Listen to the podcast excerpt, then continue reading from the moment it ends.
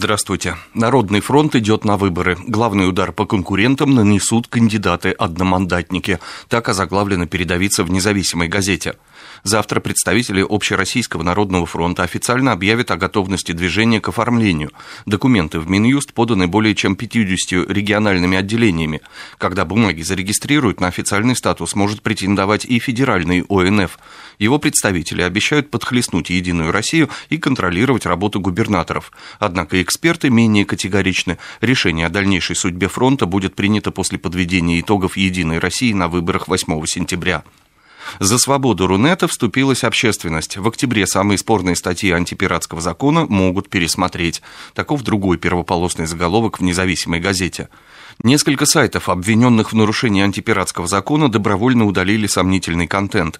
Но это не единственный результат работы Рунета по новым правилам. Есть и другой. Петиция об отмене скандального закона очень быстро собрала на портале «Российская общественная инициатива» 100 тысяч подписей. И теперь требования граждан могут материализоваться в новый законопроект, который будет рассматривать Госдума, не исключает независимая газета. «Бэйби-бум Америки на зависть». С таким заголовком спешит к читателям газеты «Вечерняя Москва». Вчера авторитетное издание Forbes со ссылкой на Американский центр по контролю и профилактике заболеваний сообщило, по итогам 2012 года впервые за долгое время данные рождаемости в нашей стране превысили американские. Чуть ранее к подобным выводам пришли специалисты Росстата.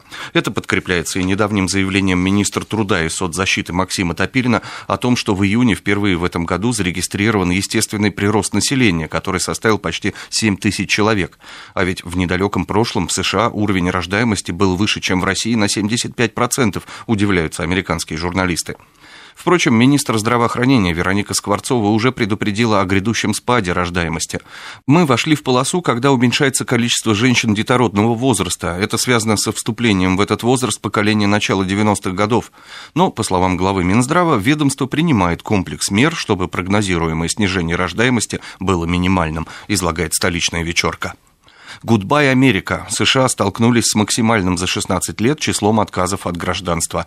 Такой заголовок находим в газете РБК «Дейли». Все больше американцев отказывается от гражданства США, чтобы избавить себя от проблем с местными налоговиками.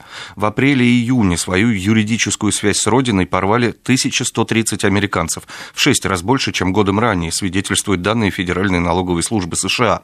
Из-за жестких требований к отчетности о банковских счетах и высокой стоимости соблюдения всех бюрократических требований американский паспорт становится дорогим удовольствием, отмечают эксперты РБК Дейли. Со свежей прессой вас знакомил Андрей Егоршев.